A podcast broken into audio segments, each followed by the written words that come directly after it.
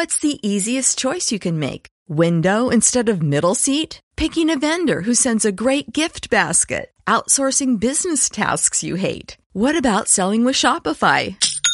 Whether you're selling a little or a lot, Shopify helps you do your thing, however you cha-ching. Shopify is the global commerce platform that helps you sell at every stage of your business. From the launch your online shop stage to the first real life store stage, all the way to the did we just hit a million orders stage. Shopify's there to help you grow. Whether you're selling scented soap or offering outdoor outfits, Shopify helps you sell. Wherever and whatever you're selling, Shopify's got you covered. Sign up for a $1 per month trial period at shopify.com slash try. Go to shopify.com slash try now to grow your business, no matter what stage you're in. Shopify.com slash try.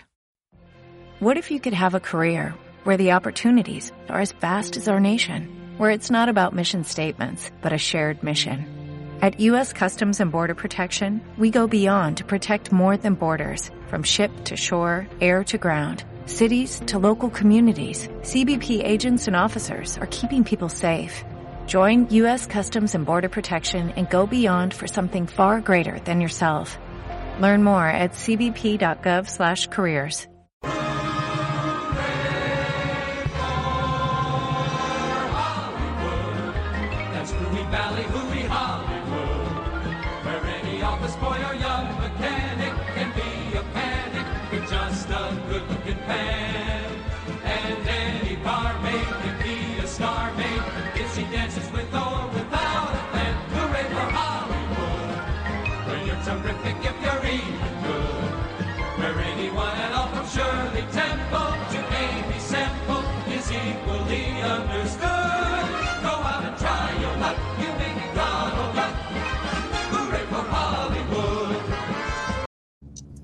Ladies and gentlemen, boys and girls, children of all ages, you are listening to a Radeligion Broadcasting premiere podcast. Damn you, Hollywood! And here's your host, Robert Winfree. Yay! Yay. Jazz hands. Hello, everyone. We're coming to you on more of an early morning episode here of Damn You Hollywood today. I'm Robert, and if I'm a little lethargic, blame Insomniac. 'cause That sucks. Over there, stupid camera angle, we have my regular co host, the. What did I say the other day? The Chris Candido to my Lance Storm, Something like that, yeah. Mark Radulich. Mark, how you doing? I'm doing fine. Looking forward to reviewing this movie with you guys. We had a lot of fun watching it yesterday. And joining us from the highways and byways of the American South, we have Alexis Hejna coming from, uh, sort of from the void. If you're watching on the video, she's uh, got the default setting there. Alexis, how are you? I am in a car for 10 hours tonight to hopefully get to at least Chattanooga. And I don't know about you guys, but I find that to be exhausting. Are you going to ride that choo choo? You going to ride that choo choo all the way? The Chattanooga choo choo. Oh, I was like, what makes you think I'm going to a train? The, the, the Chattanooga choo choo. The Chattanooga choo choo. Yuck, yuck, yuck. See, There's a song No, that, you I referenced am that heading- I do know exists. there we go. Had, had to go back. Had to Hey, go it was back to bound to mid happen twentieth sooner or century, later. but we got there. No, I am on my way to Orlando, Florida for MegaCon. But as I'm driving from Kansas City, Missouri, there is no way I'm going to be able to make it in one go. So the goal is Chattanooga. The bare minimum is Nashville. And the bare necessities are. Never mind. All right. Before we They'll get into you. They- They'll come to you. Before we get into the movie, I think we all just need to do a quick round of Have you ever actually ridden the Jungle Cruise ride at either Disney World or presumably Disneyland? And I have. It's one of my favorites, actually, um, because of the because the person. For those of you who have never ridden the ride, it's it, it's a boat ride, obviously, and one of the uh, Disney. What are they called? Um, the people that are cast members. The cat, yeah. So a Disney cast member plays a skipper, and they take you on this tour, and it's a lot, and it's a lot of puns, a lot of dad jokes, a lot of jokes that purposely make you groan. That's the fun of the ride, because the rest of it is just a lot of animatronics, and you know, I don't I don't remember at all if you even see a live animal or anything. No, But it's- no, not yeah. really. Yeah, so it's just a lot of like, hey, and and and it's an ode because of the way Disney World works and the way Walt Disney envisioned the park. It's a, it's an ode to the type of films that featured rides through the jungle in the early 20th century. Um, you know, one of the the earliest motion picture epics, and then prior to that, just boatloads of novel series about the white man going into the jungle.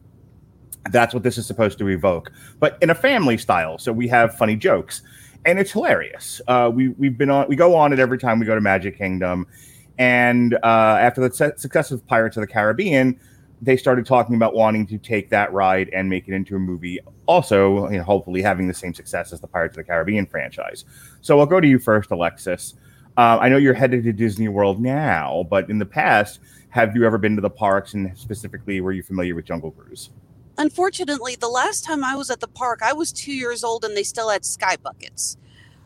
So if that's I a took, no. if, if I let me put it this way, I if I took the Jungle Cruise back then, I do not remember it. I think there's like three rides that I actually remember going on at Disney World. Aga- Again, two years old. Mm-hmm. Sure. so, Okay.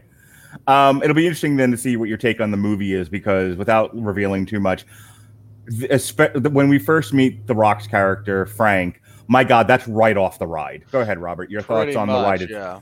You, have you ridden the ride? When was the last time? Uh, You, how familiar are, are you? I've done it. I've been to Disneyland a few times. I want to say like three or four throughout the course Mhm. of my life. Uh, I wound up not. Last time we went, I didn't. I wasn't able to hit that particular ride, but I probably should have. And I know the.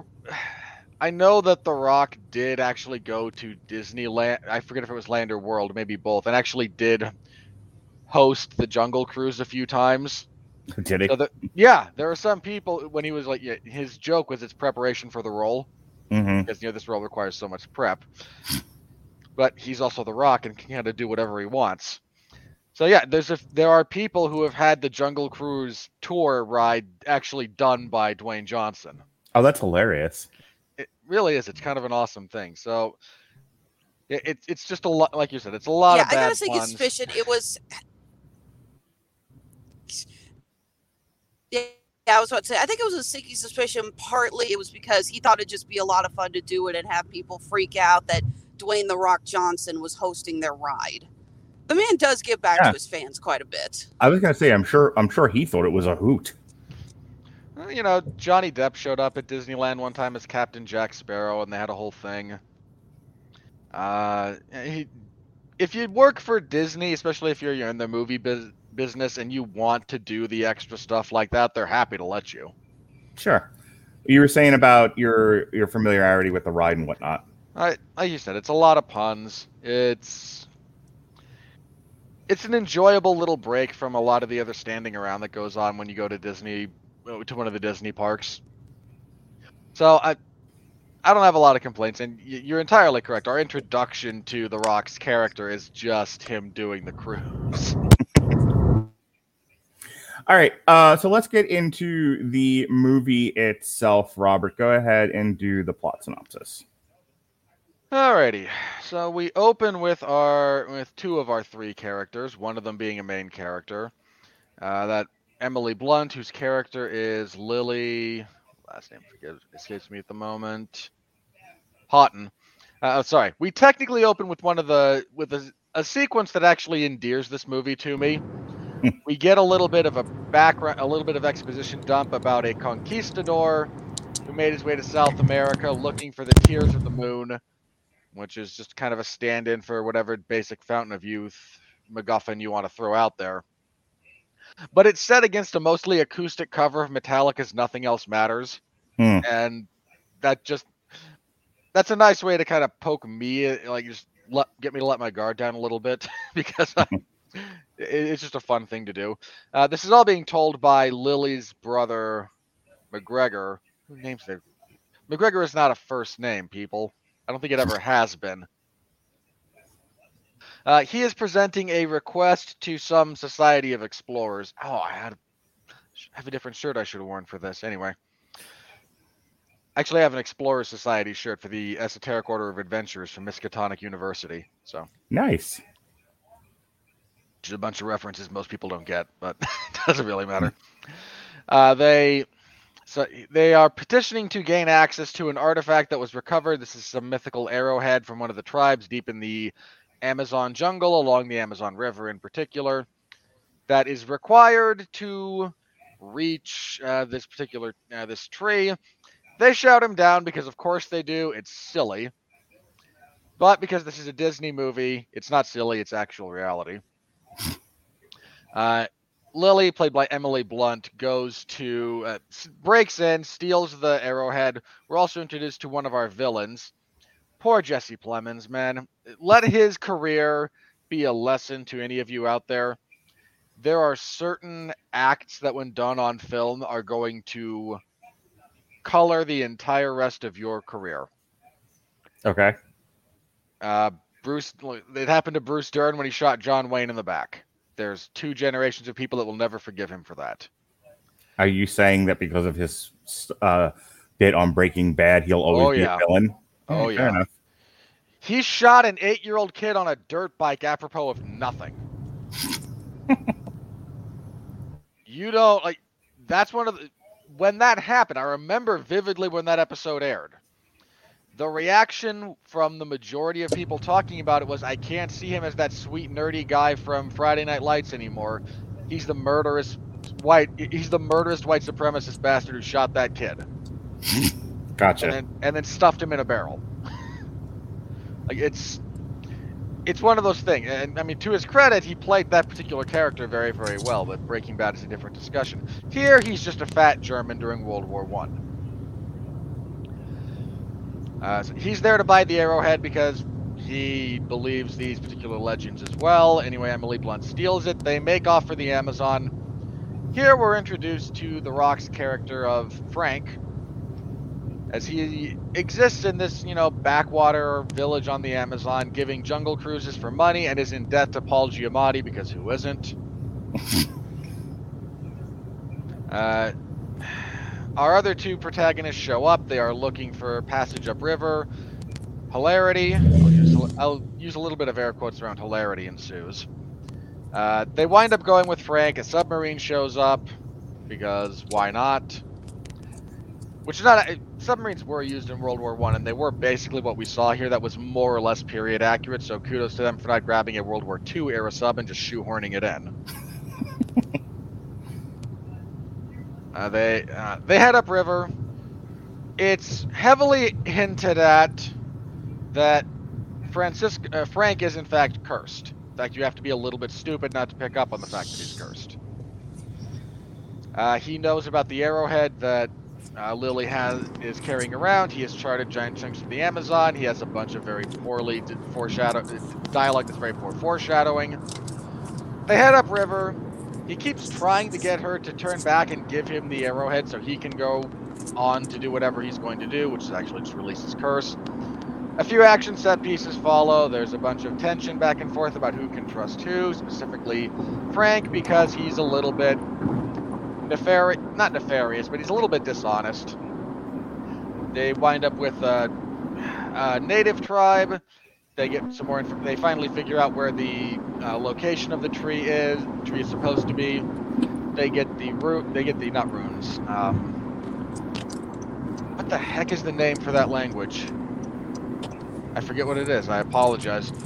But there's actually a name for the uh, style of language that was uh, the written representation of it that was used by the people in question. It's loosely based on how the Mayans would write out things, whether which may or may not be all that accurate to the people in question, but c'est la vie. I'll just, I'll, I'm happy to go along with it. Uh, along the way, our intrepid German Kaiser. He's not the. He's not Kaiser Wilhelm. He's implied to be his son or something.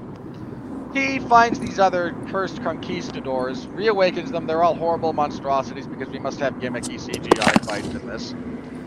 They start tracking everything down. Everyone's after the pedal. They event our intrepid band of heroes eventually is attacked by them. Frank is stabbed through the chest and kicked off a high perch. At which point, I actually had to lean over. I saw this with my mother as a birthday gift to her. When the rock was stabbed and then fell and then hit three tree branches and the giant boulder sticking out of the water, I had to lean over and go, "It's okay, he's cursed." she hadn't quite, she hadn't quite figured that out at that moment. She just looked so horrified that I had to, I had to ruin it. Uh, he give, he dumps his exposition on Lily as we figure out who he is, where he's from. He was one of the conquistadors, but not one of the bad ones. He tried to stop the slaughter of the indigenous peoples. Uh, he recounts how he trapped the others who were cursed in the pit that uh, where they were freed, and they've been they've become like they are because they've spent you know 400 some odd years being ravaged by the forces of the jungle. So you have one that's mud, one that's tree roots, one that's bees, and one that's snakes. Uh, uh, Lily's mostly willing to go along with him at this point, now that he's told her more of the truth, and he's you know a useful addition to their team. They find the tree, they decipher some riddles. There's a little bit of a doohickey that goes off.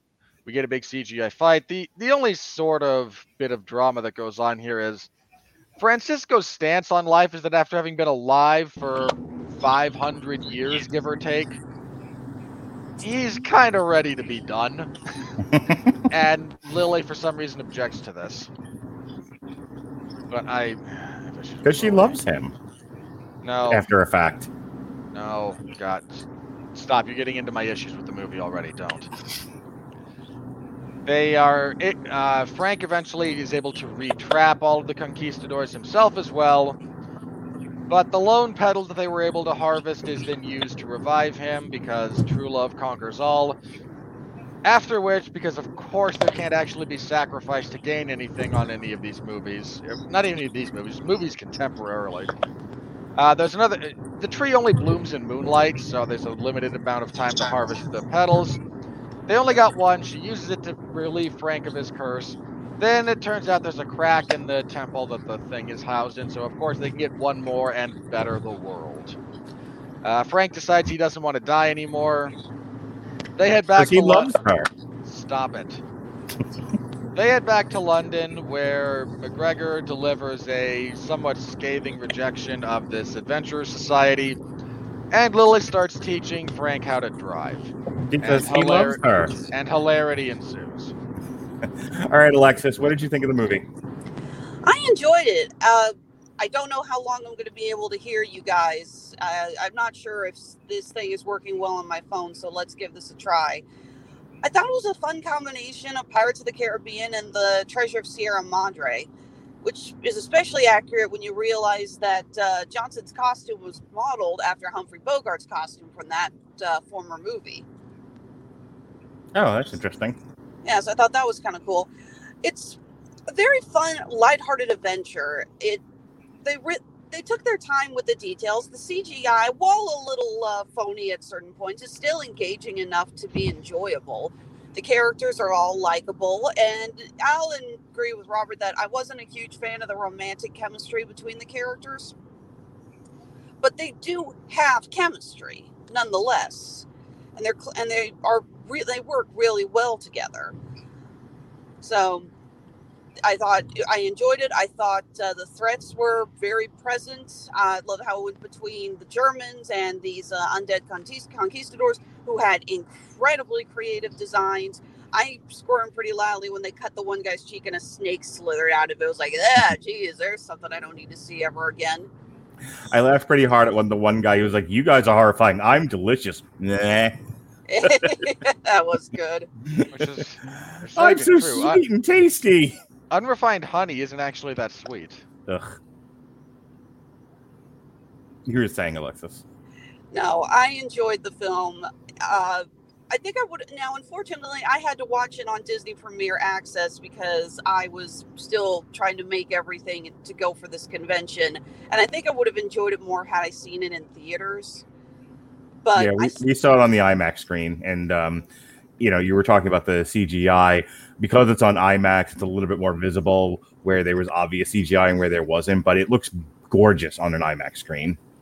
Yeah, th- there are certain films where you can tell where it's CGI, and some films it really brings it down. But I think for a fantasy style film like this, especially a Disney fantasy film, you really don't care. No, Just the You- certain levels of the CGI. It never gets to a level of, oh my god, who the hell thought they could get away with that? yeah, it's not Congo level. Um, but you want Oh, forget. You, you need know- a better frame of reference for this than Congo, Mark. Yeah, just- th- yeah, they they filmed the final bits of that with PS2 graphics. They're flat polygons with textures painted on them. We get it. well, it's, it's my reference for bad CGI. What do you want from me? Um, I will tell. It's fine. It's not the Mummy. Um, here's Mummy was I'll- actually fine for its time. the Scorpion King. There we go. Yeah, yeah, That Mummy one was rough. too. There, Mhm. there, there's a difference. Nailed it. What I was gonna say is, um, I, I'm willing to sacrifice like truly gritty, realistic CGI for colors that pop in a fantasy film such as this. Exactly. And this film was absolutely gorgeous. I love how every time they focus on the river, you always see something new snakes, birds, those beautiful uh, color. Okay. Weird thing, but when I was a kid, I was fascinated with those uh, poisonous tropical colored frogs. I just thought they were the coolest things in the world. And I love all the little shots of the water uh, bubbling, and you see the frogs jumping out on the lily pads and everything. Again, they put so much effort into making every part of this river look alive and it really shows Yep, there's a lot of detail there.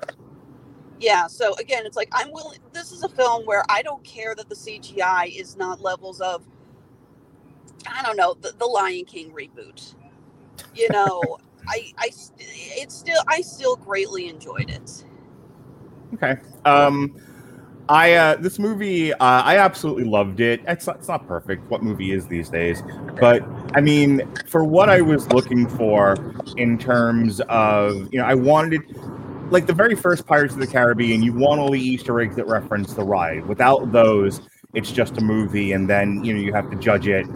Um, you have to judge it that way. With here, you're adapting a theme park ride. I think number one, you want to make sure you get all the theme park ride stuff in there. And so Frank doing the punny monologue, dead on by the way, like like Dwayne the Rock Johnson's performance as Frank as the skipper of the the Jungle Cruise ride is freaking hilarious. His No, I- delivery on some I of almost- those is is damn funny.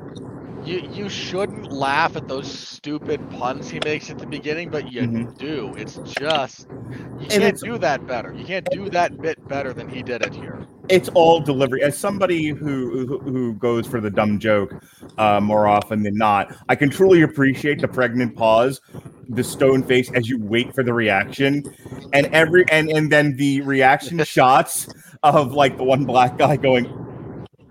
Yeah, wow. You know, the the little girl going, make him stop.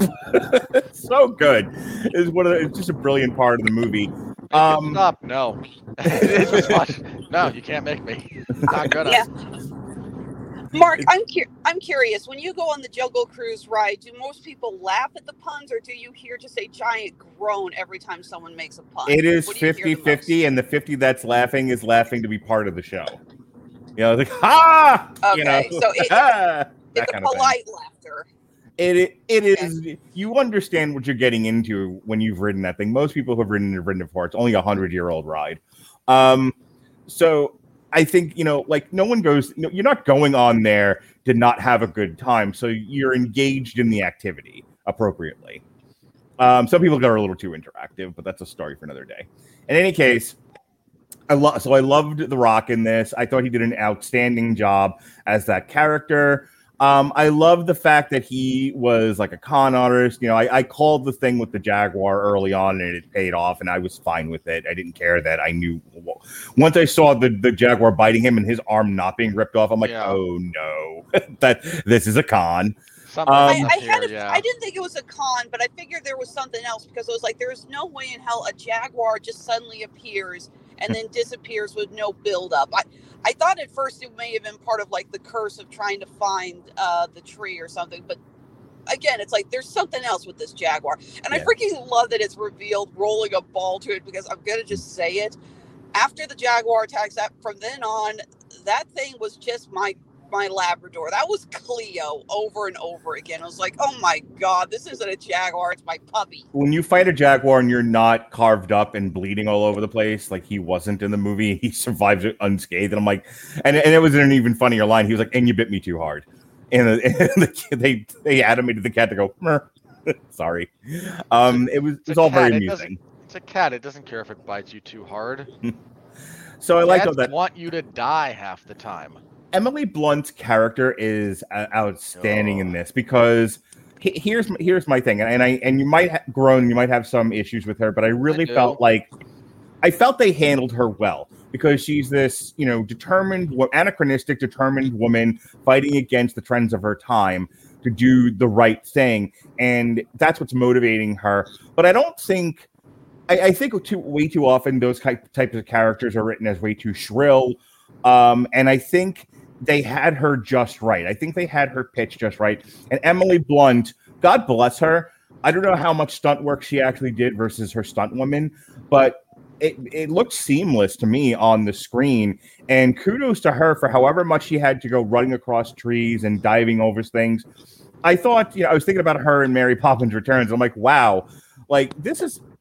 I, I hope she reconsiders and takes, if she's offered it, a Sue Richards role in the next Fantastic Four movie because Oh, she really, she put really, her as put her as Sue. Put her husband John Krasinski as Mr. Yeah. Fantastic. That's what we all want. All that good, right? Yeah, yeah. Eh, eh, that's what everyone wants. That's slam dunk casting. How how is this not a thing already? Because well, allegedly she said no so far, but you know maybe they'll they'll pack a dump truck full of money to her house. But here's the thing: like if she if she's the kind of actress that's like, look, I I, I don't want to do stupid action movies. I have no idea why she did this because this was a stupid action movie, you know. And she and like I'm watching her run around. I'm like, how are you saying no to Marvel stuff, but you do this instead? Um, like do both. I w- we want you, Emily Blunt. You're great. Uh, and I just thought I thought her and The Rock had uh, had really great chemistry. I thought her and the guy that plays her brother had really good chemistry for what chemistry there needed to be between them. Um, I, I thought she was a well balanced character. The um, to me, you know, you, you mentioned the treasure of the Sierra Madre. I think I walked out of it and I was like, wow, this was like if somebody was was trying to make Indiana Jones for my kids' generation, they nailed it with Jungle Cruise and I can absolutely see them doing two or three more of these for that generation of uh, of children. Because, like I said, you know, I asked them like, I asked my kids like, what did you think of Jungle Cruise compared to Raiders of the Lost Ark? They're like, we like Jungle Cruise better, which is the right answer when you're seven and ten. Um, No, it's not. no, really it's the right answer when you're seven and ten is the wrong answer. But you know, in 2021, when you're seven and ten, I, I, I this was absolutely made to bring them along and make them fans of this franchise and spend more money on it as time goes on. Uh, and I think it was successful in that way. As far as the plot of this thing, um, I mean, they, they they went on a quest to fetch a thing. Fine, it was a no, you know the no, the quest in and of itself was noble enough that you know I was there for the ride. They weren't out to get rich; they were out to better mankind. Great, that's what heroes do. So all in all, I mean, um, a couple of points in the movie where I think it drags a little bit. Uh, there's some pacing issues here or there, but those are minor quibbles. Uh, for the most part, you know, like I said, it was able to entertain a 45 year old, a seven year old, and a 10 year old without much moving around or needing to go get popcorn or a piss. So I would say of all of the, and I'm going back through these Disney theme park attraction movies and whatnot, like Wonderland, which Robert and I both hated. Um, the Country You Bears, which You mean Tomorrowland, don't you? what, what did I say? Wonderland. Wonderland. Close enough. Um, Well, we all hated the Alice in Wonderland reboot as well. um, the Country Bears, which Sean and I will be talking about tomorrow, which sucks on ice, and you know the Pirates of the Caribbean, which is great the first time out. Jerry Bruckheimer nailed it out of the park. It was a grand slam, and then progressively those movies got dumber and weirder and more uh, nosebleed inducing. But the cash um, cow, I would say the cash cow became a dead horse. yeah, did you say dead horse? Yeah, they turned the cash. Hello, it is Ryan, and I was on a flight the other day playing one of my favorite social spin slot games on ChumbaCasino.com. I looked over the person sitting next to me, and you know what they were doing? They were also playing Chumba Casino. Coincidence? I think not. Everybody's loving having fun with it. Chumba Casino is home to hundreds of casino style games that you can play for free anytime, anywhere, even at 30,000 feet. So sign up now at chumbacasino.com to claim your free welcome bonus. That's chumbacasino.com and live the Chumba life. No purchase necessary. Group. Void were prohibited by law. See terms and conditions. 18 plus. Judy was boring. Hello. Then Judy discovered ChumbaCasino.com. It's my little escape. Now Judy's the life of the party. Oh, baby, Mama's bringing home the bacon. Whoa, take it easy, Judy. The Chumba life is for everybody. So go to ChumbaCasino.com and play over 100 casino-style games. Join today and play for free for your chance to redeem some serious prizes. ChumbaCasino.com. No purchase necessary. Void where prohibited by law. 18 plus terms and conditions apply. See website for details. anyway, Look So, at it like never cat mind. cow into beating a dead horse. Okay, it's not as good as what they come up with on the cruise. Okay, I my puns are not that good yet. You just I- set I him up thought- to play his. You just set him up to play his clip of Mongo punching out a horse from Blazing Saddles. Oh, sorry. I, I'm driving. so if so I hate so forgive me if I don't catch oh he just played a clip because you know I'm trying not No, to no, you're, you're good. That's why. I, that's why I said that. I- be I more focused on me and not the road. Okay, I'm clearly more important. Speaking of Oh, clearly I'm more, sorry, Mark. Do you pay for my car insurance? we'll talk about that later. Robert, um, yeah, I don't have much else to, to add. Go ahead and talk about. You said you had some issues with this, so start there. do.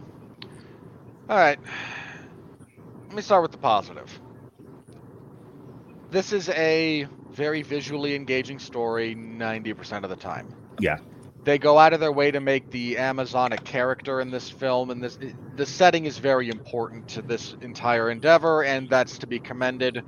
A lot of times the backdrop the setting becomes backdrop rather than a part of the story for a bunch of movies this one goes out of its way to make the jungle and the Amazon River feel like part of uh, part of the story. It, it is its own character in a certain respect. So kudos for that. Uh, the costuming I enjoyed. You know, I, I, it might seem like a small thing to point out, but it amuses me. The Rock and Emily Blunt. They've got really good interpersonal chemistry. I think they could have very good romantic chemistry if they'd actually been written to be romantic interests instead of these are two characters that fall in love because they're attractive and in proximity to each other. can I can, let me let me quick say there is, and I, I don't want to get off on a long tangent about this, but there is something to the romantic chemistry of antagonism. Yeah, Um, and, and I know, like you guys all like to give me shit for the way that I behave and the way that I act and some of the things I say, but those are the things my wife likes about me. Like you know, that asshole quality in a guy is attractive to at least a large portion of women, and the you know qualities that what one might perceive as negative in a woman are at, are in reality very attractive to a man.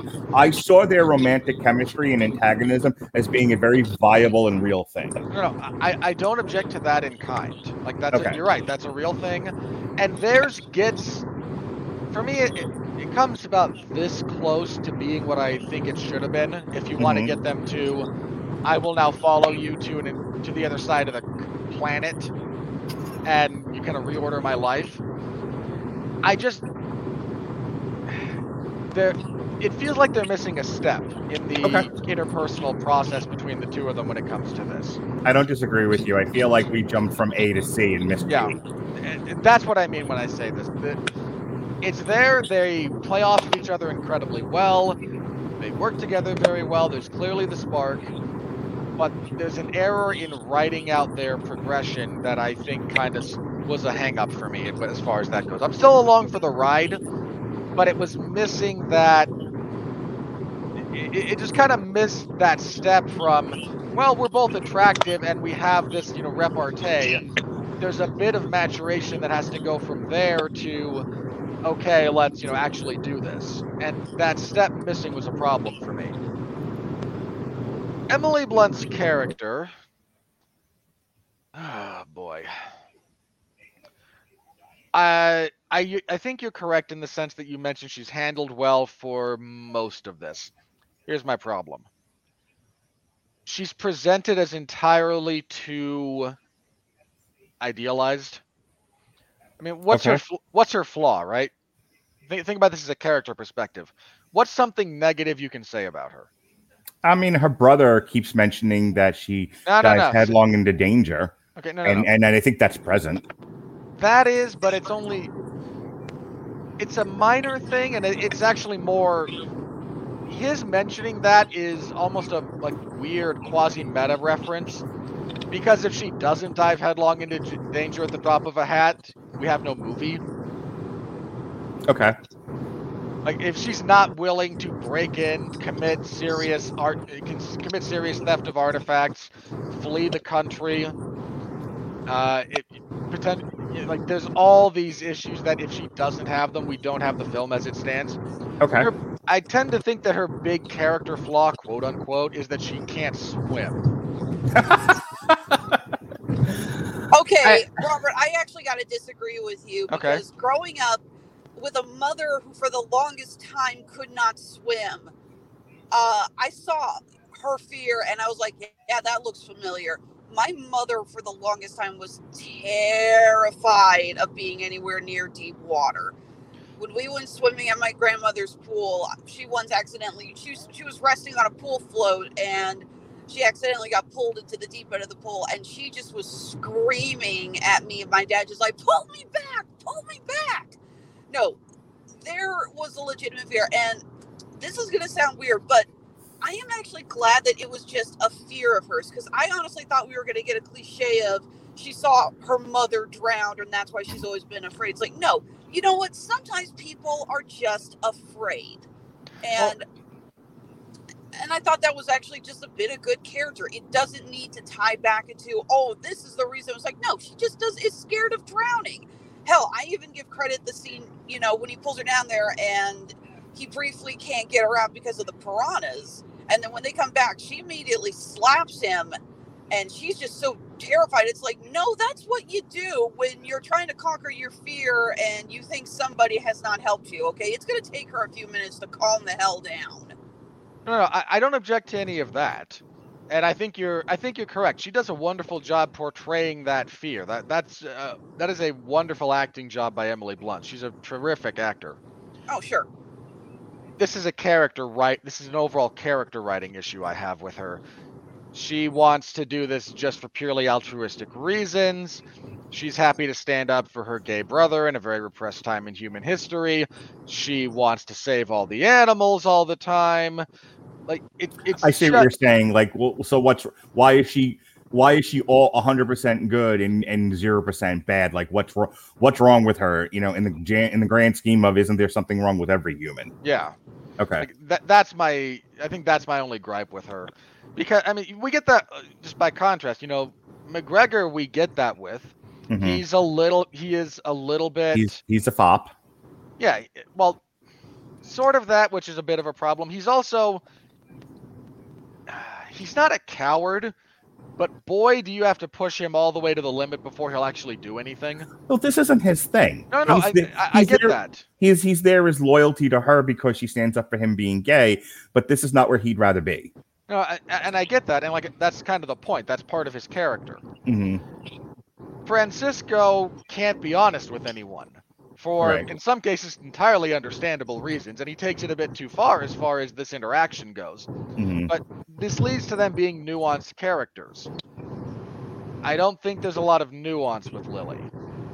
And Let me ask you a question. How you know a lot of people have talked about Rey uh, Palpatine being you know a, a character of no flaws and she's the most perfect, bestest thing ever, and this is why a lot of people shit on the, the prequel, the, the sequel trilogy.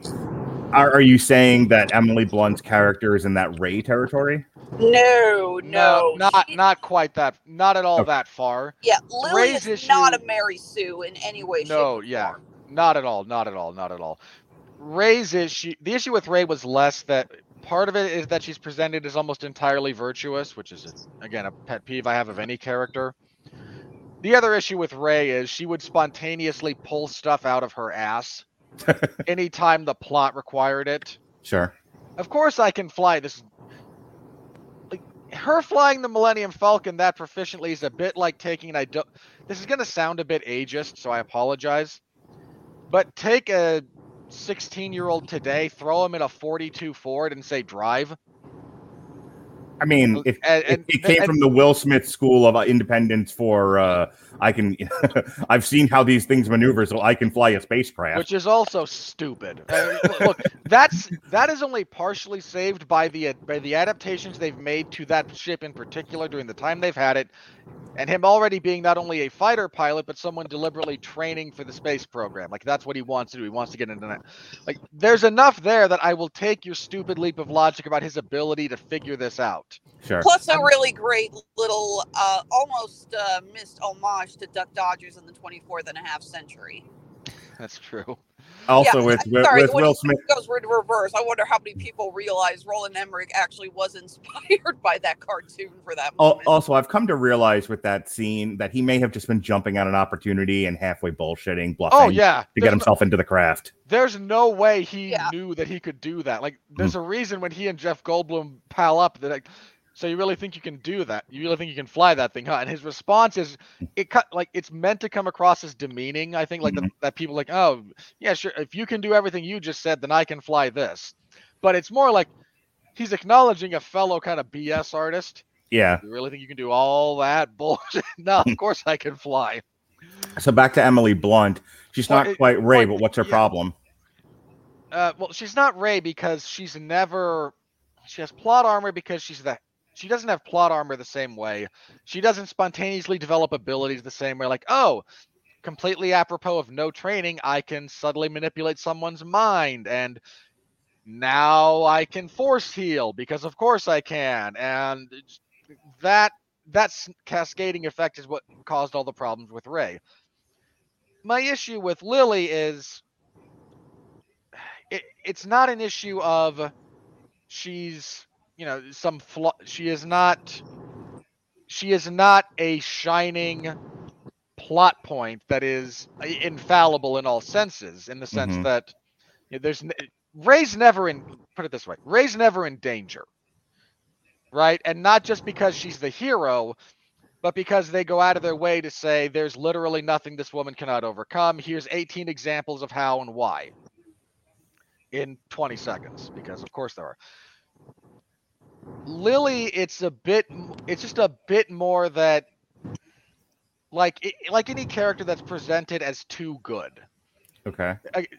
there's no moral fallibility there's no ethical fallibility there everything she does is right and it's always for the right reason and screw you if you feel differently about it because she is right and here's x number of reasons why Could it not be argued that her sort of blinding devotion to one to always do the right thing puts everybody else around her in peril and she can't quite seem to understand that. It's something her brother has to keep pointing out to her like hey as you go charging into the night come what may yeah we choose to go with you but you don't ever seem to care that we're going with you or what happens to us. Only until after it happens and you go oh my danger has you know uh danger has hit you and it's like wish you'd had some thought about that beforehand and if there'd been any way that they'd actually addressed that i mean this is us spitballing and extrapolating a little bit here yeah about- this this there's insinuation in what i just said you're right it's not really in the movie Yeah, it- which and again this is a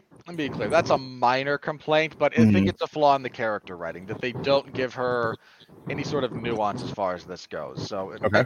fairly again fairly minor complaint all things considered Hey, I got something I want to ask you guys because you know that this is going to come up on Twitter and whatnot.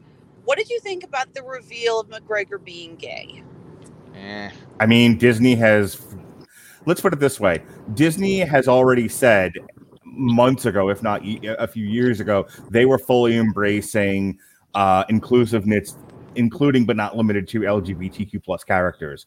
Uh, at this point, if you're a parent and your issue is I don't like the gays and I don't like my kids seeing the gays, I would say maybe Disney isn't the company for you. Go find a chil- children's company that put out stuff that doesn't have gay people in it. Good luck, but you know that's your choice. uh Okay. personally i rolled my eyes just a little bit but by the same at the same time it, let me be clear i rolled my eyes because it doesn't uh, I'm gonna piss somebody off by saying this. It doesn't matter. It just it, it just doesn't matter. His character's sexuality is utterly immaterial to everything. Right. It's Except- used as an as an explanation as to why he's so devoted to her, not romantically. And you could you could you could fill that same gap with anything. By Mhm. the same token, because it doesn't actually mean anything and or matter to anything related to the movie, I don't care. Yeah, I um look as I as I my, my kids have asked me, and again they are young. They're going to ask these questions. You know, they'll ask about gay people in movies, and I'll say to them because gay people exist in the world, and so if somebody decides to put gay people in the movie, it is it is the you know the smallest example of the greater world that exists. Gay people exist. Did gay people exist back then? Sure. Um, were they hidden? Were they ostracized? Were they afraid to come out? Absolutely. So you know, is this the best place for that? Is any place the best place for it? Is any place the worst place for it? I mean, it's it's as Robert Well- said, it's such an immaterial part of the movie that I, you know, and it's used as a moment to have Frank and MacGregor bond also, and I thought there was really there was some good acting going on in those scenes. So I, I think it's one of those things where if it's there and it's and it's ham fisted and it's poorly acted, it's a problem. Not in and of itself there. Um, it, I think I think it just makes it worse. But when it's there and it didn't need to be there, but it's but it's but it adds to the drama, it adds to the motif. Um, I'm I'm great. I'm fine with it. Like I said, I I don't care. It's not I anyone making a fit over that is just outrage monger is just trading an outrage for no good reason.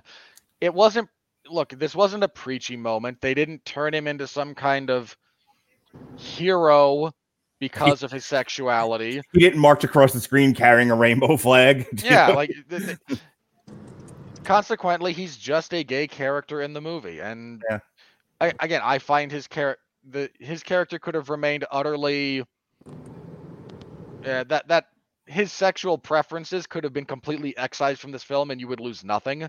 Mhm. But again, it if you if they'd done it to you know preach or to be to if they'd done it to pander, I think is the that that would have bothered Here's me. the thing in the writing they're sitting around the writers table and they're like we need a reason they're not in love because we want emily Lo- uh, blunt to be in love with the rock okay but he's attached to her and he doesn't want to be there that's kind of his comedic role in the movie is oh everything's scary and gross okay so then why is he there why does why is he following her to the ends of the earth well what if and you know what the what if becomes he's gay the family hated him she didn't and now he's attached to her at the hip great that that i mean, you've you've got to come up with some reason, Right. I mean, the same. You get kind of the same thing. Look, for my for my money, this movie is. I- If you take Pirates and you blend it with the original, with, with the first Brendan Fraser Mummy film, and you sprinkle a dash of Romancing the Stone on top, you get this film. um, you get did the wanna- same. Well, you get the same question with um, Evie's brother in the first Mummy movie. Why Mhm. is this guy here? Well, he's The an- because he's greedy and he wants treasure. Yes. They, they, but again, you need an answer to that question. He can't just tag along like luggage. He's greedy. He does love his sister, and he's actually useful on occasion because he's a fairly skilled pickpocket. Mhm. In the case of MacGregor, again, you need a reason for him to be there, so they came up with one. I, it's not. the world's Again- strongest reason but it's a reason I, I mean, look, I much like Atlas, I shrug. Mm. Who cares? you were um Oh, you so were you guys talking about So you guys mentioned pandering, and frankly, I feel that this was one of the first times that a Disney film has done inclusion like this without it feeling like it was pandering. yeah I would So agree. often, I mean, the whole thing with uh, like the the Beauty and the Beast remake saying LeFou was gay is like that felt like pandering.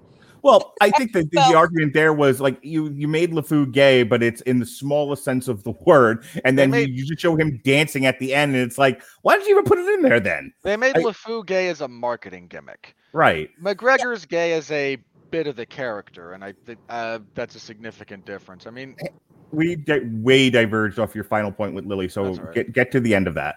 hmm well, I- again, I think that was kind of it with Lily. She's she's not a bad character in the traditional sense of the word. I think she's just missing nuance and or flaw, which Fallibility, the word you're Yeah. looking for. thank you.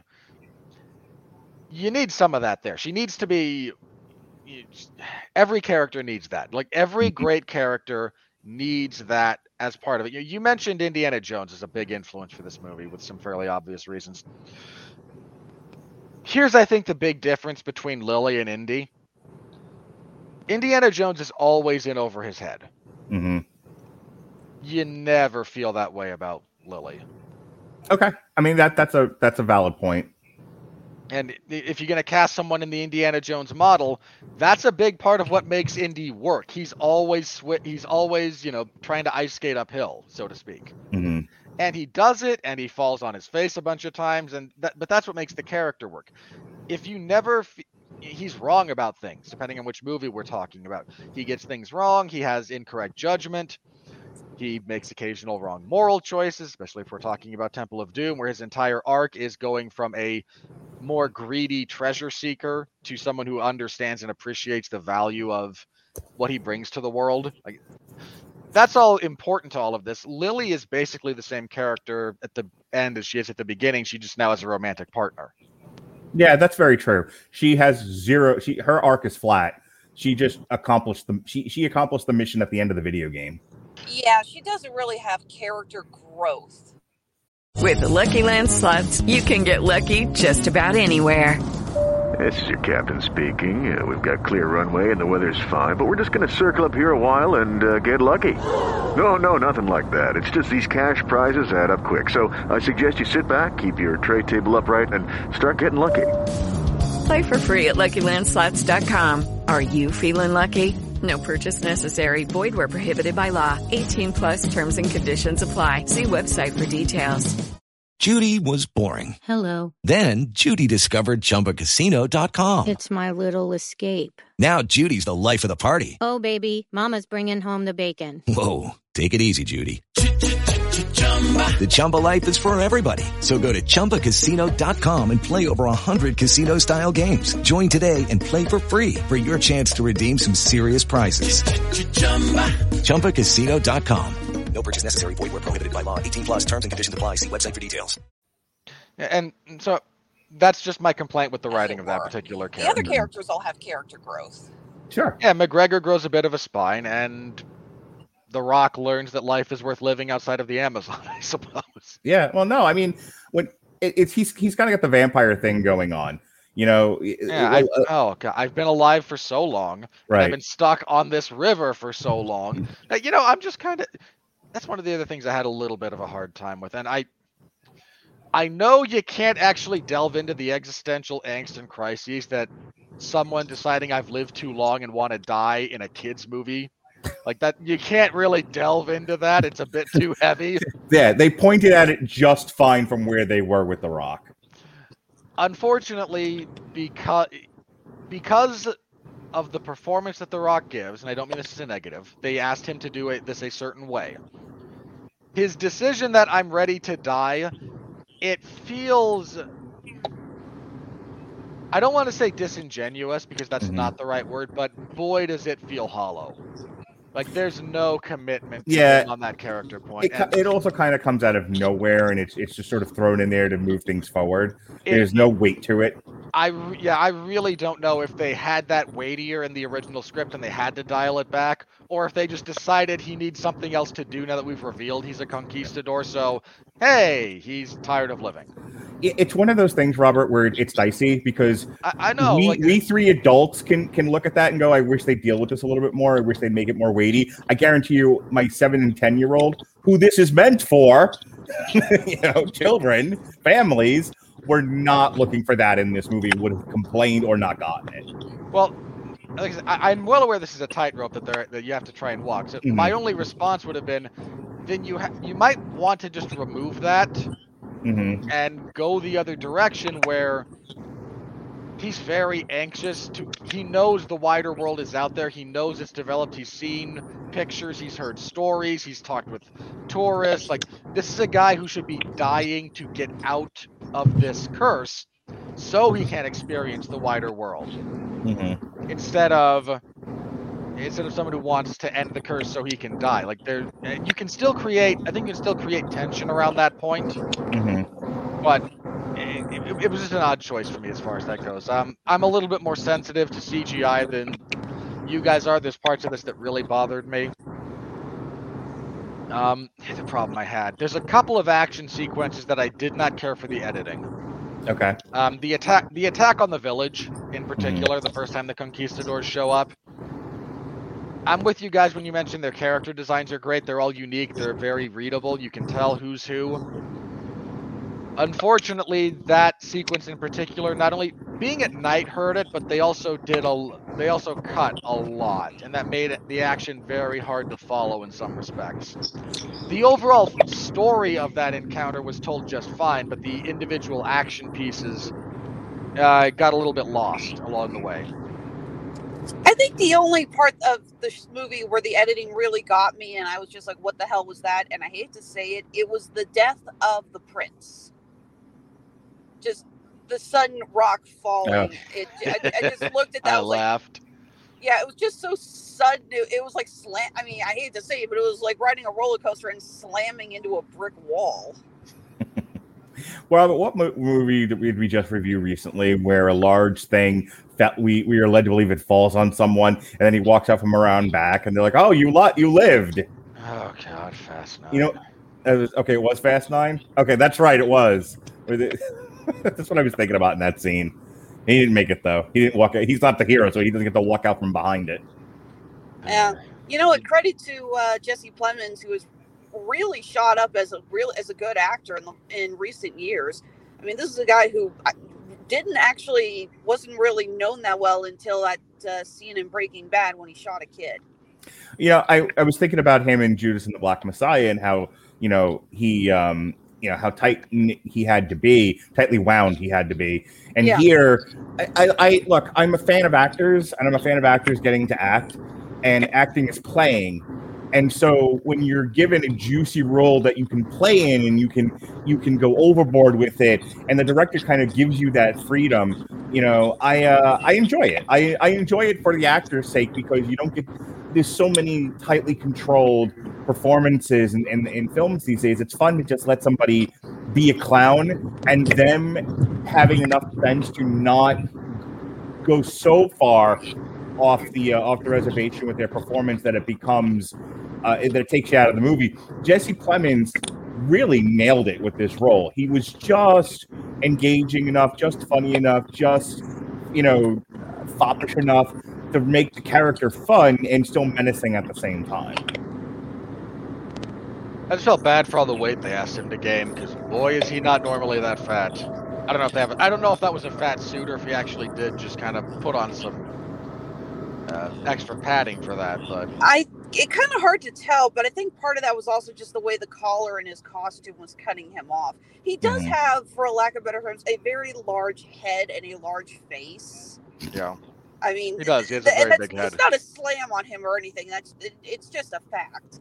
And I think the way the collar cut him off at the neck and the way his hair was styled, I think it made him look like more contained within the suit than he actually was. If does that make sense? Yeah, Robert, you mentioned how great the acoustic cover of um, uh, "Nothing Else Matters" is, and I wanted to tell you that I really uh, the the movie. You know, speaking of Indiana Jones, uh, very reminiscent of John Williams in this. I thought the orchestral score was fantastic, and for those of you who want to hear the orchestral score by, uh, by itself, plus the "Nothing Else Matters" uh, from Metallica, up. That's available on AmazonMusic.com, which we're giving a free 30 days of. If you go ahead and click our link, uh, get AmazonMusic.com slash W2M Network, you can get a free 30 days. And um, if you click the click the link, sign up for it. Um, yeah, you'll get a free 30 days to stream unlimitedly unlimitedly on AmazonMusic.com. And then if you'd like the service, like I know you will, that you get to keep it, uh, just pay the monthly fee like you do for any streaming service, or you can cancel it if you don't like it. Uh, no fuss, no muss, no contracts, no pains in the ass, but it's a great service. We use it all the time. Go ahead, Robert. Uh, it shouldn't come as a surprise that this particular s- score was a little bit uh, derivative of John Williams. It's scored by James Newton Howard. Okay. Who, hang on, that might come across as a slight. Uh, It might? I don't really mean it to be. I mean that James Newton Howard, James Newton Howard is a very good uh, is a very good composer. Mhm. Has, has you know hundreds of credits of movies to his credit, and he knows when and how to appropriately select from some of his contemporaries or the or other or other film properties to kind of uh, evoke what he wants to evoke. That's fair. Yeah, Um, I mean, well, I mean, no one's ever gonna. When you try to compare someone to John Williams, they're always going to be distant because you know nothing compares to John Williams. But If you're not Howard, I Hans thought- Zimmer, you're not even close. Yeah, but I thought Howard did a really good job with this. Oh, something else I wanted to add earlier that I completely forgot about. You guys were talking about Emily Blunt doing the stunts and everything. One of the things I actually greatly appreciated about this film was not only that how well they made the Amazon itself look alive, but they really took advantage of using practical sets in this film, and that is something that we have sorely been missing, especially in Disney fantasy films. It Yeah. was amazing to me how like and I don't know, I think there's a lot of I I was starting to say how amazing like Disney Studios can put a lot of time and care into their movies and it looks like it and others that look shoddy. I, now that I say that out loud, I think more often than not they're putting time and care into their properties. They just don't don't always hit. They don't always, you know, the, the effort's there. They just don't always. They're not always as successful as obviously they, they want to be. Um, I think we we've covered it. We've been at this for uh, about an hour now. So unless you've got something a bleeding a burning desire, Robert, let's move on to the money. Uh, anything else I wanted to mention about this? No, I don't think. I think that's it for the craft. If something comes up, I will break in uh, to one of our other segments and loudly shout it. So we're good. Just, just just make sure you yell gore when you do it. All right. Spe- speaking of which, here comes the money. Here comes the money. Here we go. Money talk. Here comes the money. Money, money,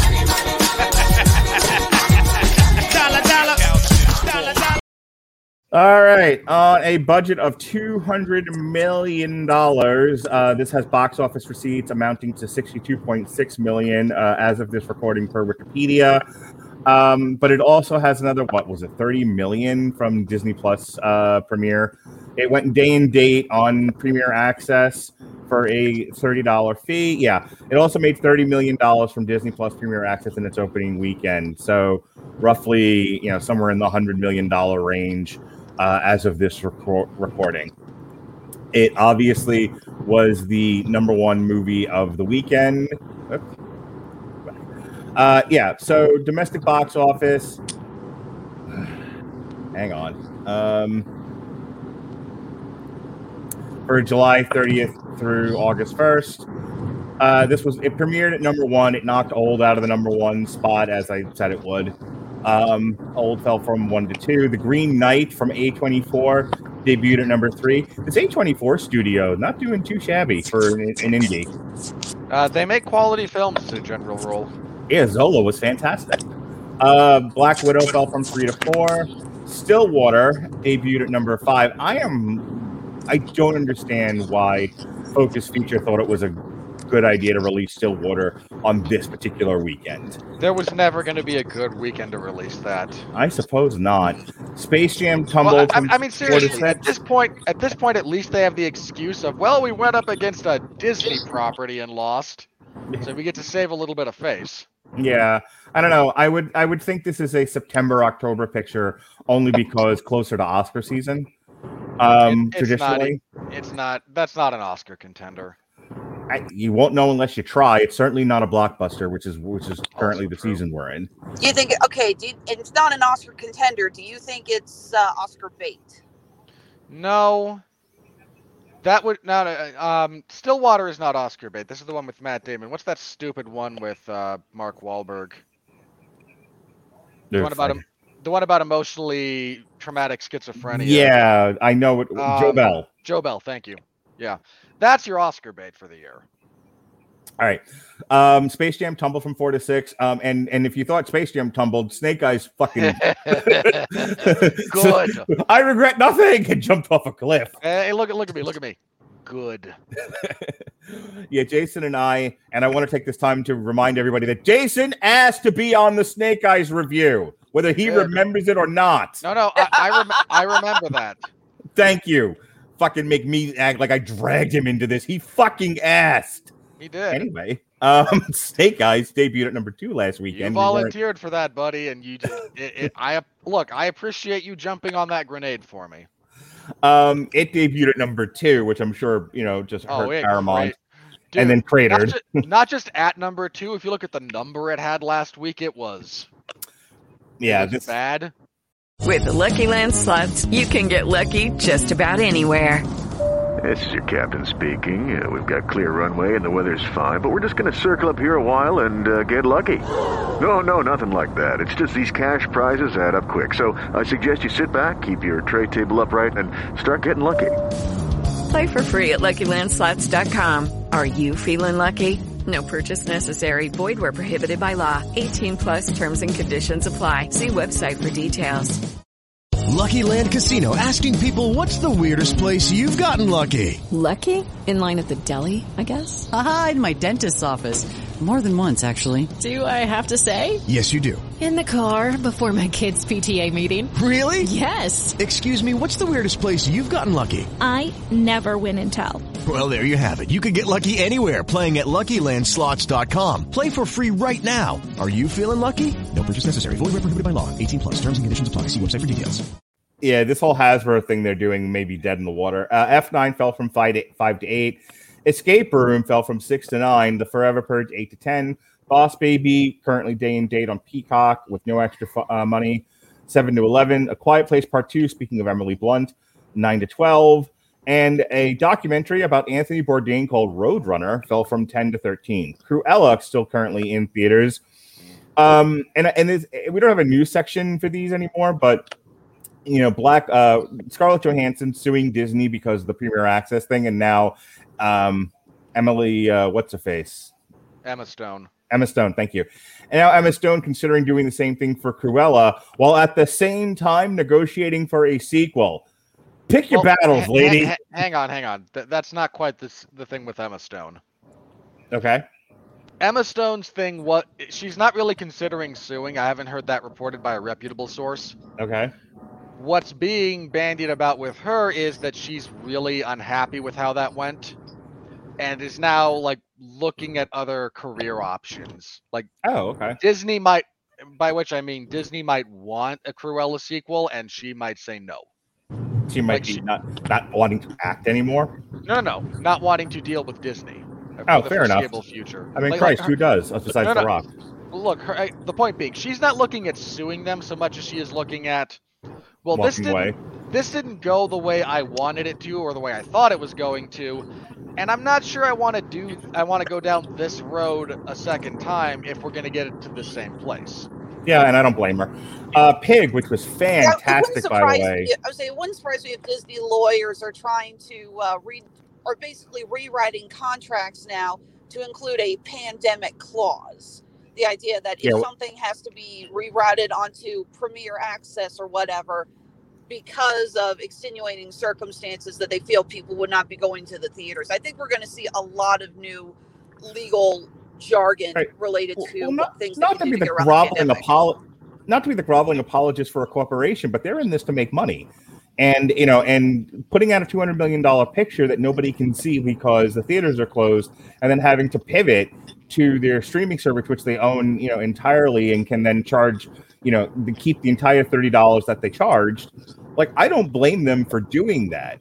I think you know, this was the CM Punk argument when the WWE came up with the network, which was, hey, we get money for the amount of pay per views um, that we're on, and you know, and draw a certain amount of money. And now that all changes because you're just throwing everything up for free on this network. How are we then compensated? And I absolutely saw his point of view on that. I also saw the WWE's point of view, which was yes, it's the same it's the same um, process by which nearly bankrupted ECW because they wouldn't get their money from the pay per view companies for months on end. So why are we doing this when we don't have to? When we can control everything and keep hundred percent of uh, of the profits?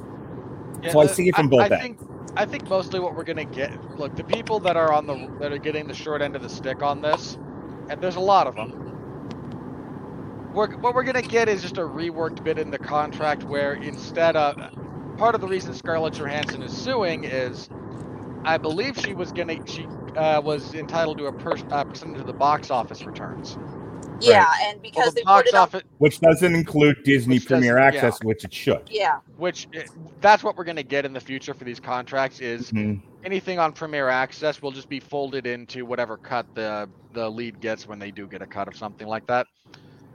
W- I think that's just gonna be the solution Disney's that makes probably everyone good- happy.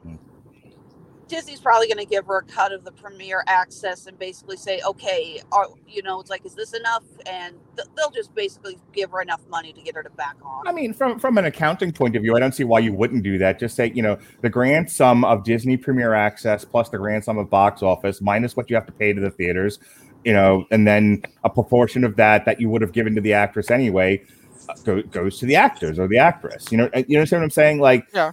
And instead of, and because I can see right now on the ledger, it's like, well, this is box office receipts, and this is all we're contracted to give you a part of. This is Premier Access. It's a whole other column and you don't and, and you're contractually not obligated to any of that and the actor's going no it's the same fucking thing it's not, Well, no, it's- money is money Well, money's money, but those are two very different things when you no but, break I- down how but, but but again i'm arguing both sides of this Well, no, no. Uh, I, I both look. Both sides have a very valid perspective on how they're doing things, and they'll eventually come to some kind of compromise that everyone can live with, and we'll all move on. But at the Mm-hmm. Yep. moment, we're just kind of dealing with that little bit of upheaval.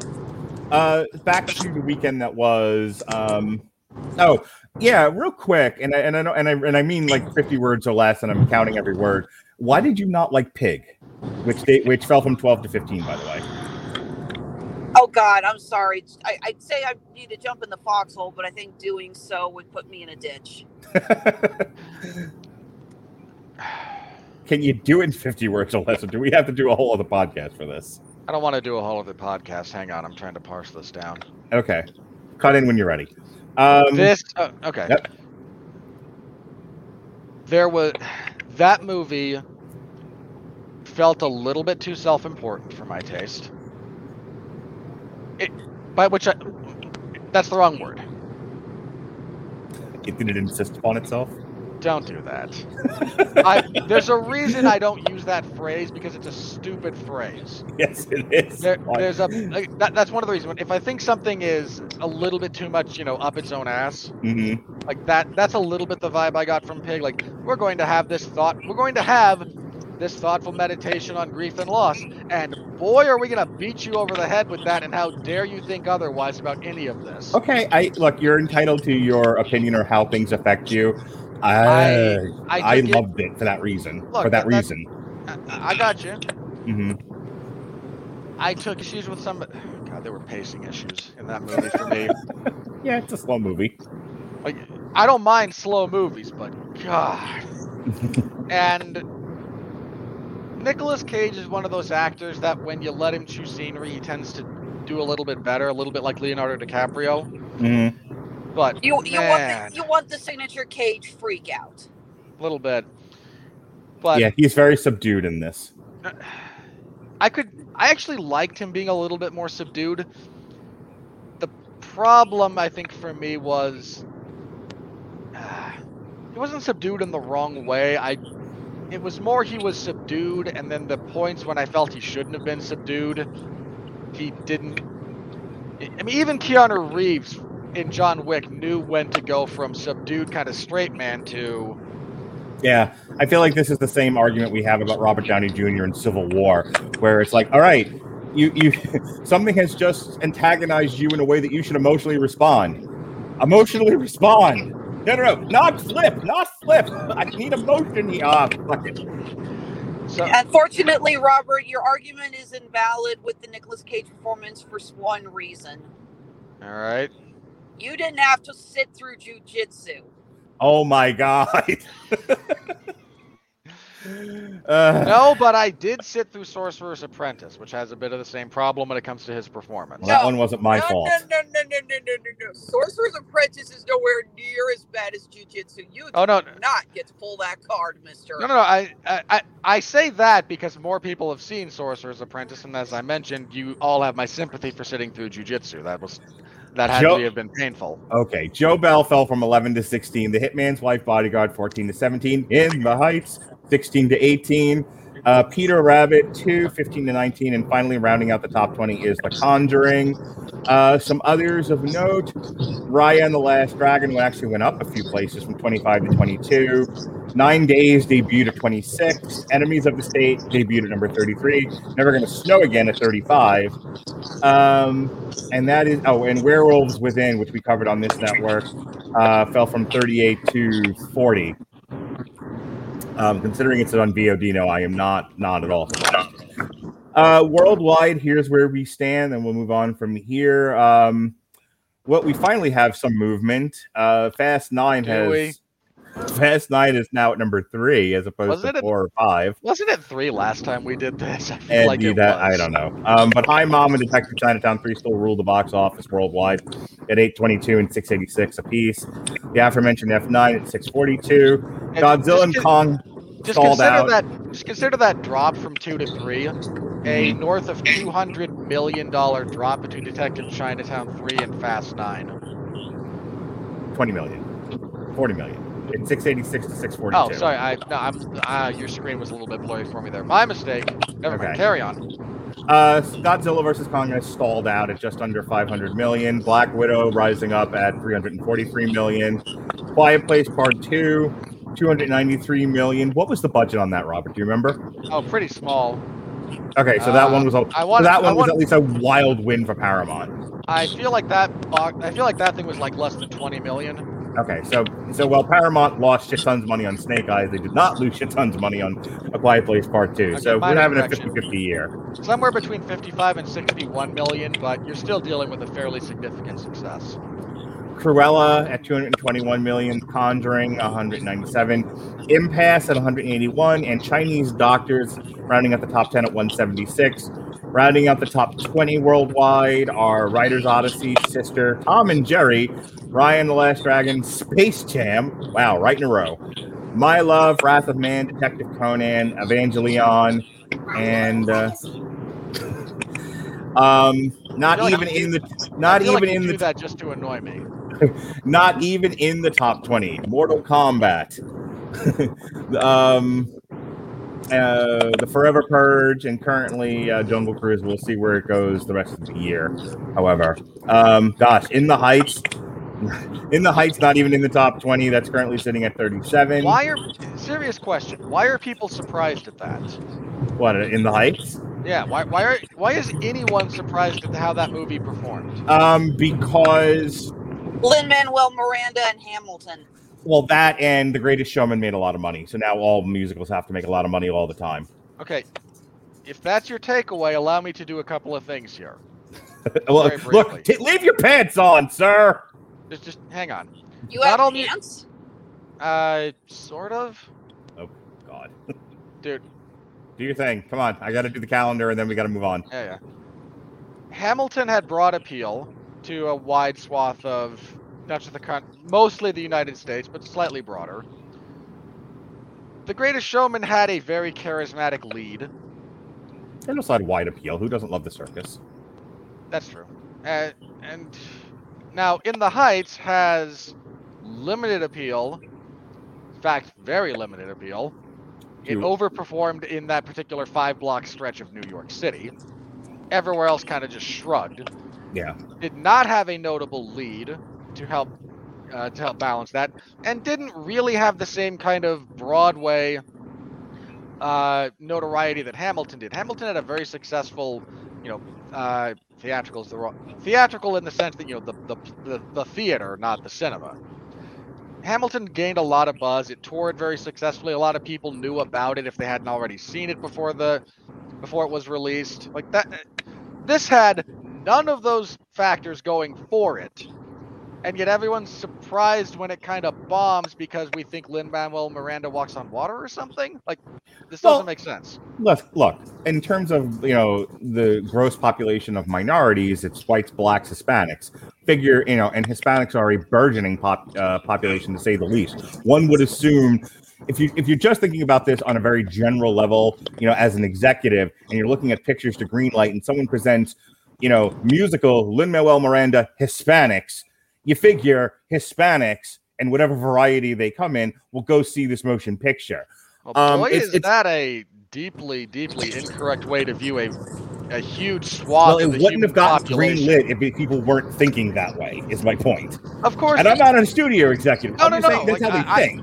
I, I get that. Like you, you go to the you go to the studio executive and say this is about you know Latin people in Washington Heights in New York at X period of time, and they go, Done by "Oh, the Hamilton guy, and it's a musical. Okay, And you they go, had me "Okay." at Hamilton musical. And they go, okay, yay, the Latin people. Like, oh no, just people from the Dominican Republic specifically. What's the Dominican Republic again? We're not getting, we're not getting all these. The South American contingent is not showing up for this. Dominican Republic isn't that part of the United States? No, sir, that's Puerto Rico. Um, oh, I think Yeah. I, I think I went there with my family. No, sir, that's the island Disney owns for their cruise lines. Never mind, never mind. All right, Point anyone thinking that was going to be wildly successful is not thinking clearly. yeah. Well, um, the Jungle Cruise was a lovely movie, and it made it, you know, and it was number one, as we've just said. It isn't going to be this weekend. This weekend, despite being rated R and despite being Dame Date on HBO Max, the number one movie of this next coming weekend will be The Suicide Squad. In all probability. We'll be talking about it a week from today uh, in our usual time slot. But I will tell you right now, it's a going, it's getting rave reviews. People just love James Gunn, despite you know his picadillos on Twitter. Um, people are people who can go. Fortunately, James Gunn seems to be the one person that everyone's willing to go, hey, you said that eight and a half years ago. How about we put proper context into these? Or you, you, your tweets from a decade ago should not be held against you currently. He makes movies that many that many adults like, so he gets away with it. Um, anyway, so so Jungle Cruise will lose to the Suicide Squad this weekend, and then the following weekend, uh, Robert has the day off from this one, but Alexis and I will be doing a midday review of Free Guy, and that'll be the number one movie of that weekend. I'm not as convinced about that one. You don't have a child. You don't have a child that likes video games. Joined by uh, joined by adults who love video games and go see stuff related to video games. Video games. I Um, yeah, I was gonna say I gotta go find a movie theater near Disney World to go watch that. Yeah, there's right one on Disney property. There's an AMC um, on uh, d- d- Disney downtown Disney. Here's yeah, I thing was thinking about Free checking Guy. out the one on City Walk. I heard that's a gorgeous theater. Um, the weekend of August 20th, there's nothing. there, wide releases are as follows. If you if you recognize any of these or want to go see them, take a drink. You've got the Night House from Searchlight Pictures in wide release, the Protege um, from Lionsgate in wide release, and then you've got Finch from Universal Pictures with Tom Hanks in wide release, the Paw Patrol movie from Paramount. They pulled Clifford, but not Paw Patrol. Paramount desperately wants at least one win this year. well, they got it. They got it with the Quiet Place. no, no, they, they need something they can sell to the kids. So Oh, okay. Um, you have Reminiscence, which is Warner Brothers Day and Date Oh, on I HBO Max, starring uh, Hugh to. I am. I'm so glad I don't have any any problems seeing that. I just I really want to see that movie. I finally saw a trailer for it and was like, oh, finally something I might actually want to enjoy watching. All right, let me know if you actually want to talk about it. I know you don't always, so you know it's, it's totally up to you. I don't Okay. care either way. Um, I will let the- you know after I see it if it's worth having a discussion about. Sounds great. And then finally, the number one movie of August 27th will be Candyman. It has zero competition, Oh, just yeah. something in limited release from Saban Films called The Colony, but who cares? Um, so that is the story of Jungle Cruise at this point. One uh one weekend all to itself and then a bunch of other weekends where it's got some pretty stiff competition I fully expect it to wind up turning a profit after it's all said and done. Yeah, so do Uh, I. I just, you know, the, the, the question was, will it, uh, will have a, will have a run in the number one spot, and it won't. It Probably not. All right. With that said, uh, here we Oh, go with the with Robert's favorite segment, the critical review.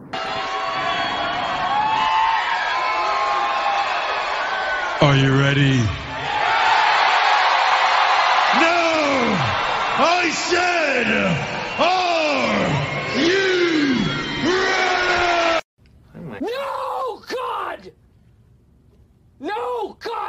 no! No! No! No! All right, with a fresh rating of 63%, so more critics than not liked it, had a nearly perfect audience score, which means just about everybody loved it. So let's let's look in on some of the critics who didn't get it, who hated it, who hate their job, so on and so forth.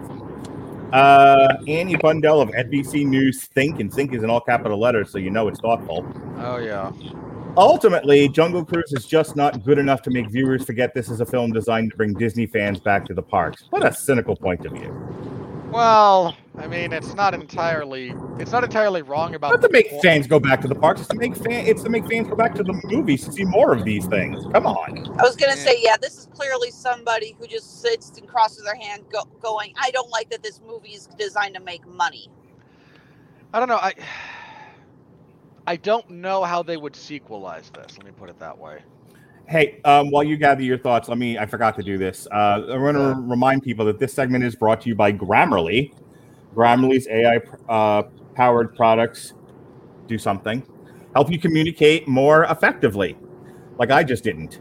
Grammarly helps you write mistake free on Gmail, Facebook, Twitter, LinkedIn, and nearly anywhere else you write on the web. Grammarly corrects hundreds of grammar, punctuation, and spelling mistakes while also catching contextual errors, improving your vocabulary, and suggesting style improvements. To download Grammarly today, go to getgrammarly.com slash W2M network. Again, that's getgrammarly.com slash W2M network to download Grammarly for free. You were saying, Robert.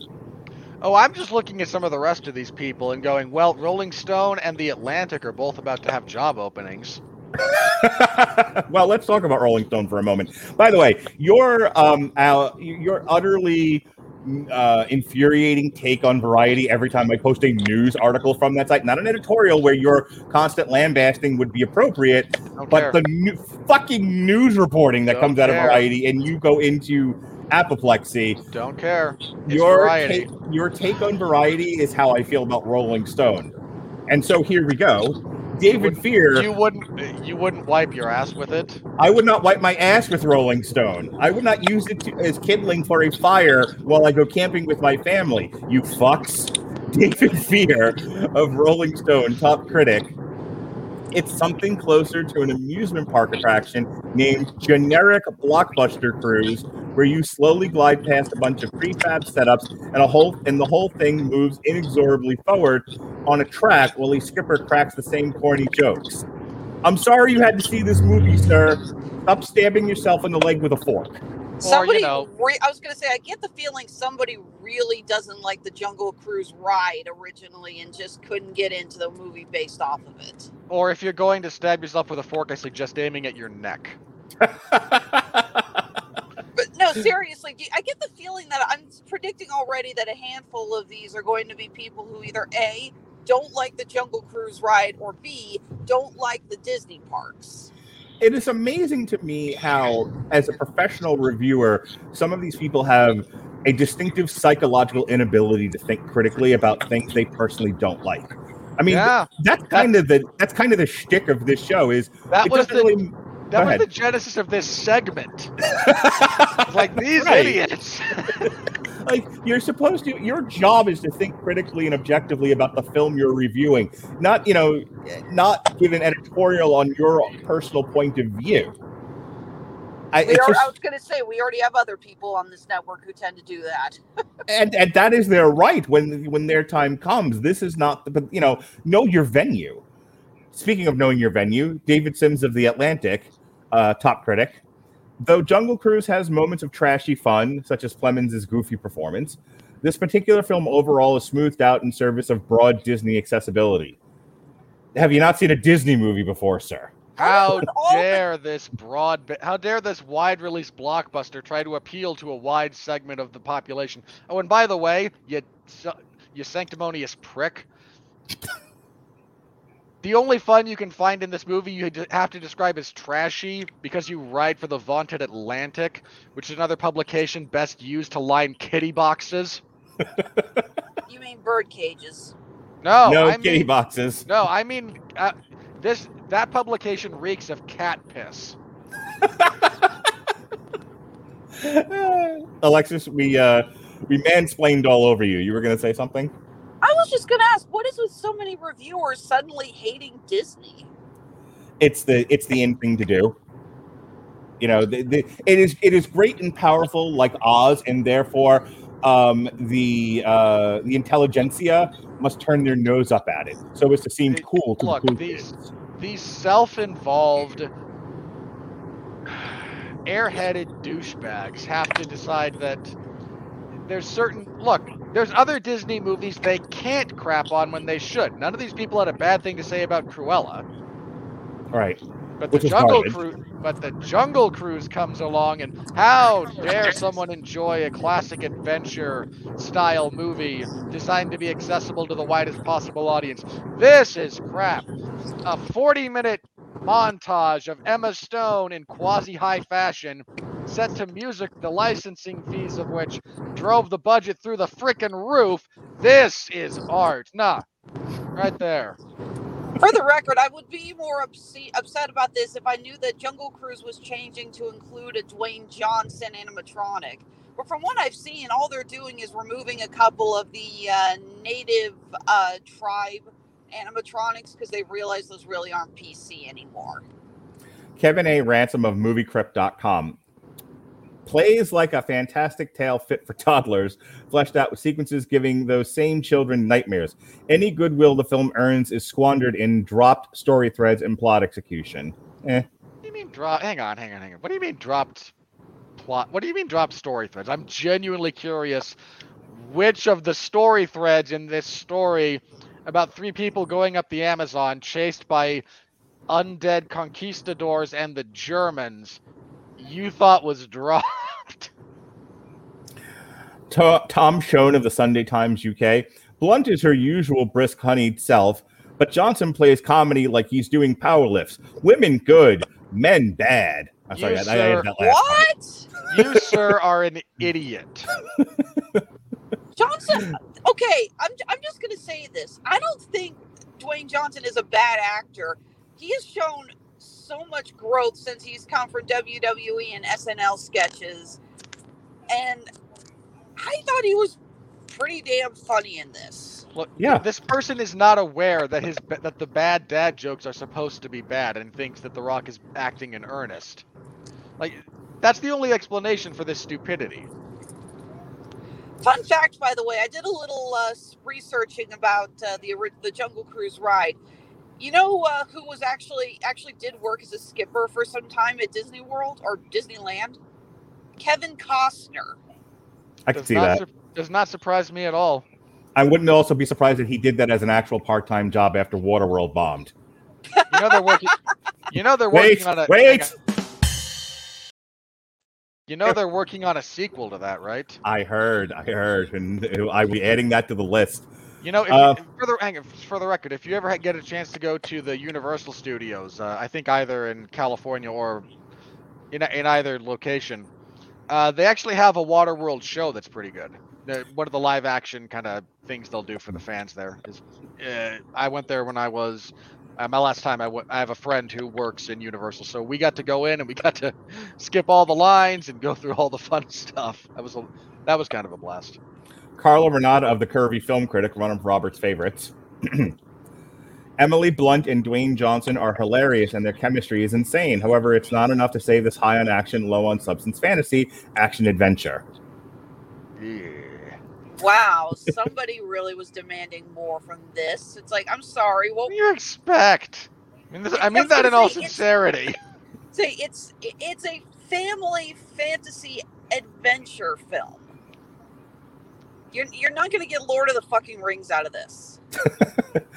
Candace McMillan uh, of Seattle Refined. Refined, Robert. Seattle. Refined. Seattle, the home of heroin and heroin overdoses and grunge music. And Refined. vi- and violent, fiery riots. And, And- and bricks going through a Starbucks and Starbucks. and one of the worst homeless population crises in the uh, among the three western states, all of which have them. All of those. on the Please get all on the with it. Wait. No, no, I have to roast Seattle some more. no, no, no. home of the home of one of the saddest franchises in football, that being the Seahawks, who couldn't win the Super Bowl with the best running back in the game on the one yard line. Refined. The two leads are a majority of the draw and nearly 100% of the reason Jungle Cruise makes it to its destination, sputtering in a wonky boat on an unconventional mission. God, I hate reviews like this. We get them all the time where it's like, what are you reviewing? Jungle Cruise. Okay, here's a list of words that I can associate with this fucking thing. Let me try to shoehorn them in there. I I was gonna say how that doesn't sound like a review. It sounds like somebody grabbed a thesaurus and described the plot. I, I mean, I'm serious. How far can I how far can I stretch this metaphor and how many different thesaurus links can I make? It's pathetic. It really Yeah. is. I, I- I'm sorry. Maybe I missed part of it, but from what you said there, Mark, I can't gather if that person was being positive or negative. Negative. These are all negative he's reading at the moment. And Todd Jorgensen of Cinemalogue. As its cat and mouse plot becomes waterlogged, oh, What cat ma- Get bent! waterlogged on a boat. Oh, I got- cruise. Cruises on boats. Boats are I- on water. Get it? I got a log for you, buddy. This is a family show, sir. That's why I said it the way I did. Waterlogged by supernatural twists and the contrived peril morphs the film into another action hero vehicle for Dwayne oh. Johnson, the guy that does action movies, you dumb fuck.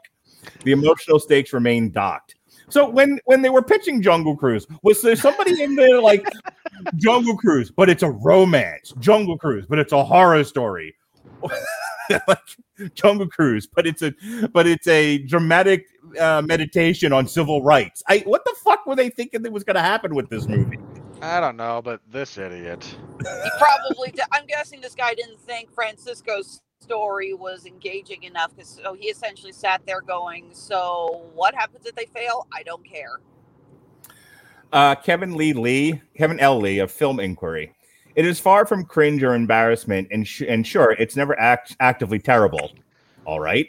But the bar shouldn't be set this low. This is a Disney adventure blockbuster led by Emily Blunt and Dwayne Johnson. We should have gotten something better than this. No, sir. As somebody who um, mucks about in the slop of film the way I do, I have seen Disney by itself do so much worse.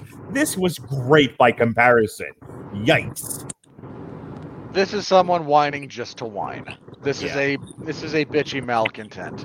Look at look at all the qual. Hang on, scroll back up for just a second. Look at all the qualifiers he puts on this. Well, it's not an embarrassment, and it never becomes cringeworthy. And boy, do The Rock and Emily Blunt have a lot of chemistry. But really, I have to bitch about this because I'm a But it wasn't Schmigadoon, which apparently is the rage right now. yeah, just like that's ridiculous. Here's all the reasons it's good. But boy, do I wish the bar were a little bit higher, and shame on this movie for clearing a lower bar. You are not the arbiter of the bar, sir. All right, last one, and then we'll call it a day. Uh, Casey Chong of the Cinemaholic. Jungle Cruise runs too long at a little over two hours. Ma'am! Well, or sir, whatever you may be or identifying as. That's that's not in. We both mentioned the pacing and runtime issues. That's somewhat Pacing, okay, pacing is not runtime, though, and two hours is the average length of a feature. Uh, which is a trend I don't care for. I miss 90 minutes. All right, I fine. think I was gonna say, whoa, uh, sorry, driving through skunk country, I just got hit in the nose. No, I think the only time I complained about the runtime was since I was watching it so late last night. I just paused and I'm like, crap, I'm not going to bed till 4 a.m. Um, I'm gonna read. So I'm gonna finish reading this, but then I'm gonna read a fresh one. But because it's Amy Nicholson and she's a moron, um, Okay. I'm gonna I'm gonna read it anyway, and I think it's a good one to end on. But let me finish with K- Casey Chung, who or whoever you may be. Uh, Jungle Cruise runs too long and a little over two hours, and it doesn't help when the story is nothing more than a generic action adventure that shamelessly rips off other like-minded genre films. You know, in the in the golden age of uh, the talkies, where genre films were all the rage, I can just imagine like these people, like why are why are we making so many Three Stooges movies? Because they make money, you fucking asshole. You, you know, really.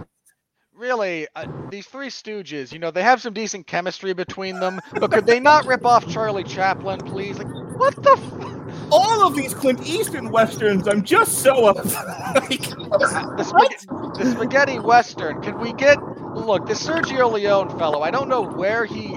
I really wish he wouldn't rip off a fistful of dollars or for Listen, $50 Albert when he- Hitchcock, you fat fuck, make a comedy for Christ's sake. This- this- that- that's so stupid. Yeah, it's well, Amy Nicholson of Film Week, KPCC, NPR, Los Angeles top critic. This lady, needs to, I don't know, go for a long walk. One NPR in general. Uh, I'm impressed that it wasn't dumb. Yikes. Well, aren't you just the condescending parrot standing at the Special Olympics? It's just energetic. I think Dwayne the Rock Johnson and Emily Blunt have an okay chemistry, but because I'm a girl, I will also say the following. But Blunt here is great. I'll potentially forgive that last sentence because the ellipses indicate Wait, that there's what? some sort of qualification that's that's missing.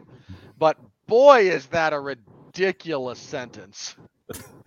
I'm sorry. Let me. Let, for, I think Alexis needs Who me to the repeat it. hell writes that? I think Dwayne the Rock Johnson No, and Emily I Blunt have don't. Have an okay chemistry, but Blunt here is great.